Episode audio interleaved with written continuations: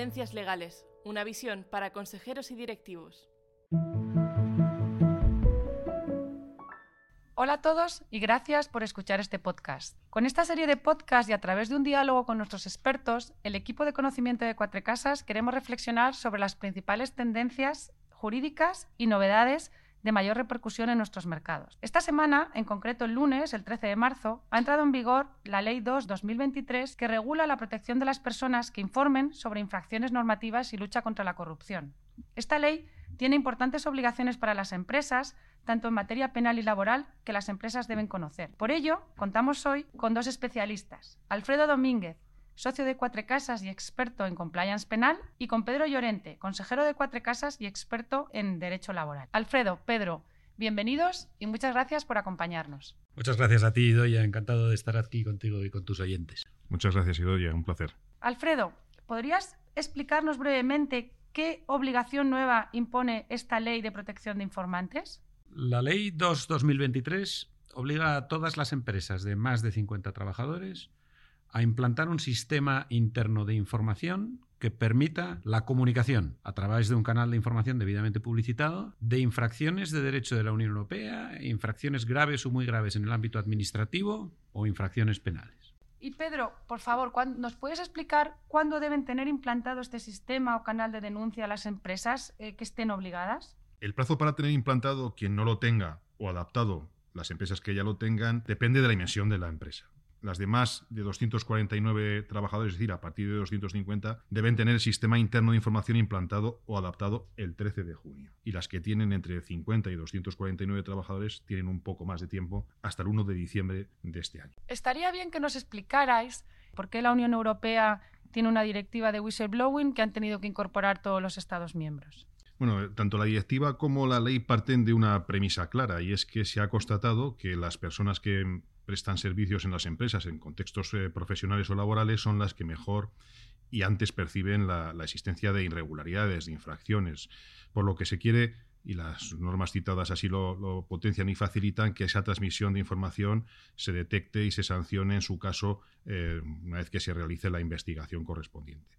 Por ello se introduce la obligación de tener estos canales de denuncia, este sistema eh, de información interno en las compañías la ley, yo creo, Idoya, que lo, dice muy claro. Doble objetivo. Primero, proteger a los informantes. Y por otro lado, fomentar el uso en las compañías de estos sistemas de información. Hasta ahora hablábamos en general de canales de denuncia y ese término ha sido superado por los sistemas internos de información.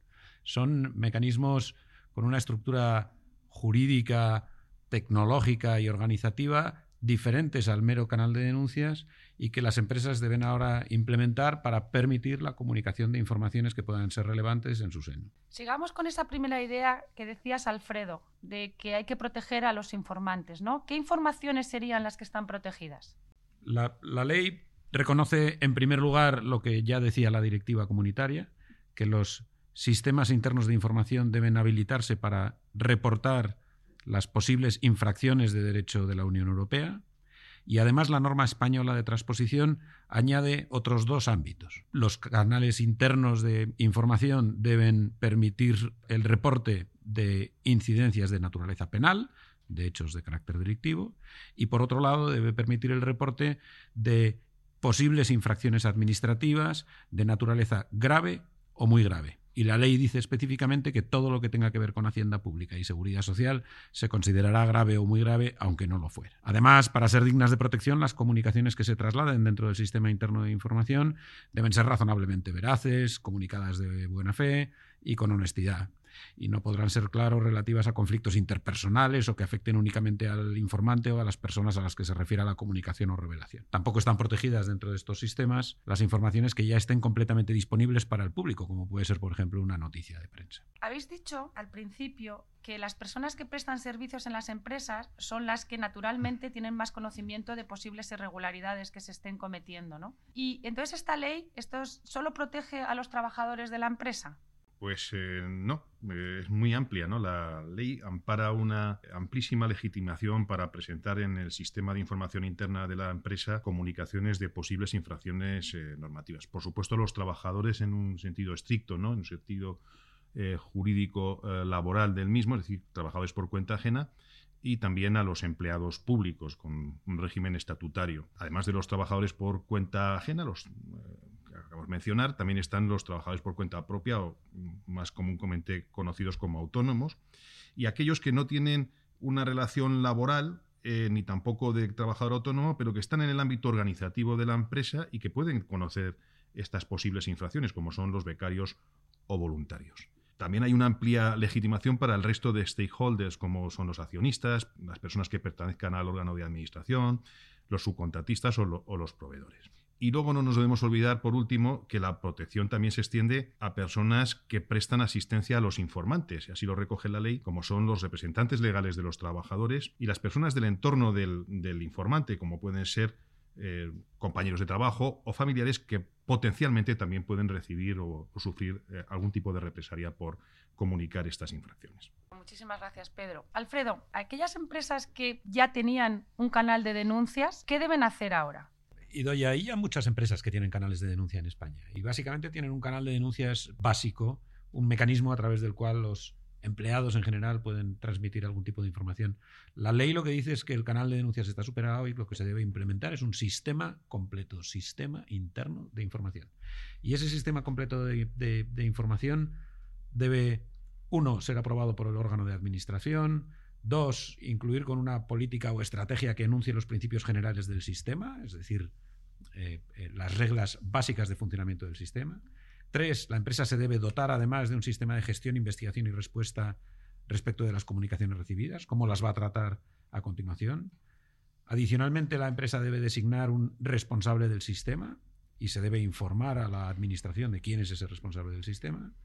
La empresa debe habilitar un sistema de registro adecuado para las denuncias y además la empresa debe garantizar, por los mecanismos que estime oportunos, la indemnidad del trabajador, la máxima protección al informante, eh, que el plazo de gestión de las comunicaciones sea adecuado y sobre todo que las investigaciones que se deriven de las informaciones recibidas concluyan dentro de un plazo que la ley establece. Muchas gracias, Alfredo. Una pregunta para ti, Pedro. ¿Estos sistemas de información eh, se deben negociar con la representación legal de los trabajadores? ¿Hay alguna participación de estos representantes en lo que sería la implantación del sistema? Eh, pues efectivamente, Idoya, tiene una importancia eh, notable la participación de los representantes legales de los trabajadores. Ahora hay que ver qué grado de participación. Antes de implantar o adaptar el sistema, eh, el órgano de administración de la empresa debe consultar, pero no es necesario que se llegue a un acuerdo. Todo esto es coherente con lo que ya establece el Estatuto de los Trabajadores con respecto a las obligaciones de los representantes legales de los trabajadores sobre la adopción de medidas preventivas. Este especial procedimiento de consulta es una obligación que tiene que cumplir la empresa, como digo, antes de poner en marcha o de adaptar el sistema de información. Ha mencionado antes Alfredo la figura del responsable del sistema. Pedro, ¿nos podrías explicar quién sería esta persona? Pues efectivamente es un actor clave en, el sistema. El órgano de administración es el quien tiene que designar a esta persona, y en su caso cesar, y tiene que ser un directivo, así lo dice la ley.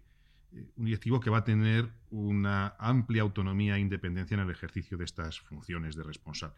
Es verdad que la ley también deja abierta una puerta a la excepción a esta regla, que es que cuando la naturaleza o la dimensión de las actividades no justifiquen o permitan eh, la existencia de un directivo, será posible que el responsable del sistema no lo sea, no sea un directivo, y que quien asuma esta responsabilidad pueda perfectamente compatibilizarlo con sus funciones ordinarias en la empresa, siempre, obviamente, que no haya un conflicto de interés.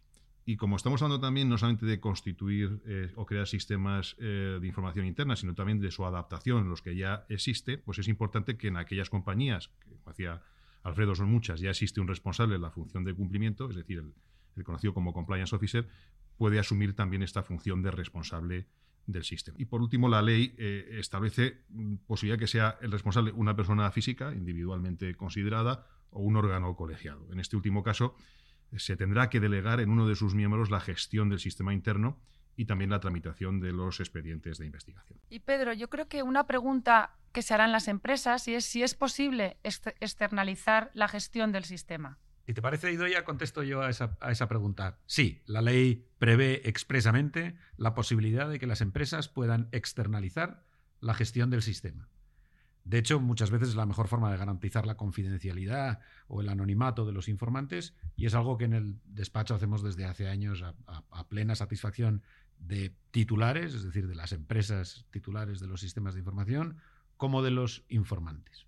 Y si tuviéramos un grupo de sociedades, ¿cómo podríamos cumplir con esta obligación, Pedro? En ese caso, la sociedad dominante aprobará una política general que aplicará a todas las sociedades, pero podrá adaptarse para cada entidad en función de la concreta actividad que tenga cada una de ellas. Lo relevante es que se cumplan por las sociedades del grupo los principios de esta política general. Y en cuanto al responsable del sistema, podrá ser uno para todo el grupo o bien uno para cada sociedad integrante de este grupo de empresas. También el sistema interno de información podrá ser uno también para todo el, todo el grupo. Yo creo que nos ha quedado muy claro cómo es el sistema de información y cómo se gestiona. A mí ahora me gustaría entrar ya en ver qué pasa cuando se hace una comunicación protegida por la ley. ¿Cuál sería la protección que tiene este informante? La ley establece que eh, durante un periodo largo, de dos años, tras la finalización de la investigación, no se podrán tomar medidas de represalia, medidas contra el informante por la comunicación que haya realizado. Estos actos las ley los sanciona como nulos de pleno derecho. Cuando se haya realizado una comunicación y se produzcan represalias durante estos dos años, como las que la ley enumera a título puramente enunciativo, por ejemplo, medidas disciplinarias como la suspensión eh, del contrato de trabajo o el despido, o la terminación anticipada o anulación de contratos de bienes o servicios, la denegación de ascensos o de una formación, que es una obligación por parte de la empresa, evaluaciones negativas de los trabajadores o la inclusión en listas negras, pues en estos casos se presume que estas represalias se han producido precisamente por informar las infracciones. Es decir, se invierte la carga de la prueba, de forma que sería la empresa la que tendría que justificar que, por ejemplo, el despido del informante nada tiene que ver con que se haya realizado la comunicación de una posible infracción. Es importante también recordar que la protección, esta protección que ofrece la ley a los informantes, se aplica no desde la entrada en vigor de la ley, sino desde la entrada en vigor de la directiva que fue, recordemos, en diciembre de 2019. Y Alfredo, ¿qué régimen sancionador, qué sanciones establecen para las empresas que incumplan todas estas obligaciones que nos has explicado? Todas ellas o, solo algunas. Fíjate, el, legislador ha aprobado, junto con la Ley de Protección a Informantes, la constitución de una nueva autoridad administrativa independiente la Autoridad Independiente de Protección al Informante, que tiene el mismo rango, jerarquía y autonomía que, por ejemplo, la Agencia Española de Protección de Datos, el FROB, la CNMV o la CNMC en el ámbito de mercados y competencia. Es decir, a partir del momento de creación, que, que, se hará por Real Decreto en, cualquier momento, eh, la Administración va a disponer de un organismo independiente encargado de velar por el cumplimiento de las obligaciones en materia de sistemas internos de información y de protección al informante. Y ese organismo independiente eh, tiene, desde luego, capacidad sancionadora como la tiene la CNMV o como la tiene, o como la tiene la Agencia Española de Protección de Datos. Las multas por infracciones de las obligaciones establecidas en la ley pueden llegar hasta un millón de euros. Y además, es muy relevante que la AIPI podrá imponer sanciones accesorias, como la prohibición de obtener subvenciones u otros beneficios fiscales durante un determinado plazo, o incluso se podrá imponer la prohibición de contratar con el sector público hasta tres años. Para ir terminando, me gustaría que nos dierais un consejo para las empresas que tengan que aplicar esta norma. Mi consejo sería doble. Por, un, lado, eh, con esta ley las empresas tienen que eh, cumplir unas obligaciones muy concretas. Hasta ahora estamos moviéndonos en gran medida en la adopción de medidas voluntarias por las empresas. ¿no? Ah, la ley establece unas obligaciones que es necesario cumplir. Alfredo lo ha comentado ahora em, de manera muy gráfica que las sanciones pueden llegar, las multas, hasta un millón de euros. Pero más allá de esta ley, existen en nuestro ordenamiento jurídico muchas normas dispersas que establecen obligaciones para las empresas de colaboración eh, de protocolos, eh, políticas internas, mm, que afectan a sus plantillas sobre muy diversas materias. Por ejemplo, igualdad y no discriminación, acoso, prevención de riesgos laborales, uso de herramientas digitales, protección de datos personales, registro de jornada, la desconexión digital, más recientemente la garantía de eh, la integridad en materia de violencia sexual y por ración de género, trabajo a distancia, en fin, un montón de eh, dispersas normas y, y, algunas por venir, como es la movilidad sostenible. Todas estas normas tienen sus requisitos y sus procedimientos específicos y a nivel de, empresa intervienen en su elaboración eh, pues múltiples departamentos, desde recursos humanos, asesoría jurídica, compliance, protección de datos, por lo que existe un riesgo real de descoordinación.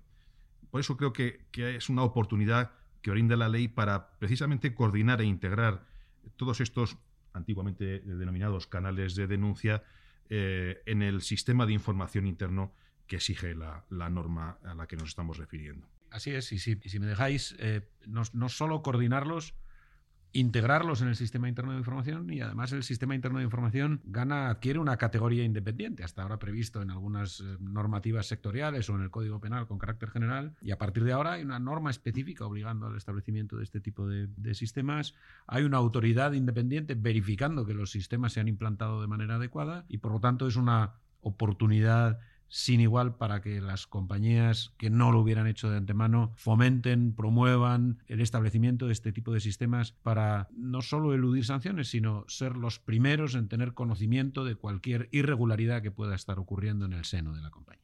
Muchas gracias, Alfredo Pedro, por vuestro tiempo y por compartir con nosotros vuestra valoración de esta norma tan relevante. Gracias a ti, Idoya, por invitarnos. Muchas gracias, Idoya. Y a todos los que nos estáis escuchando, muchas gracias por acompañarnos.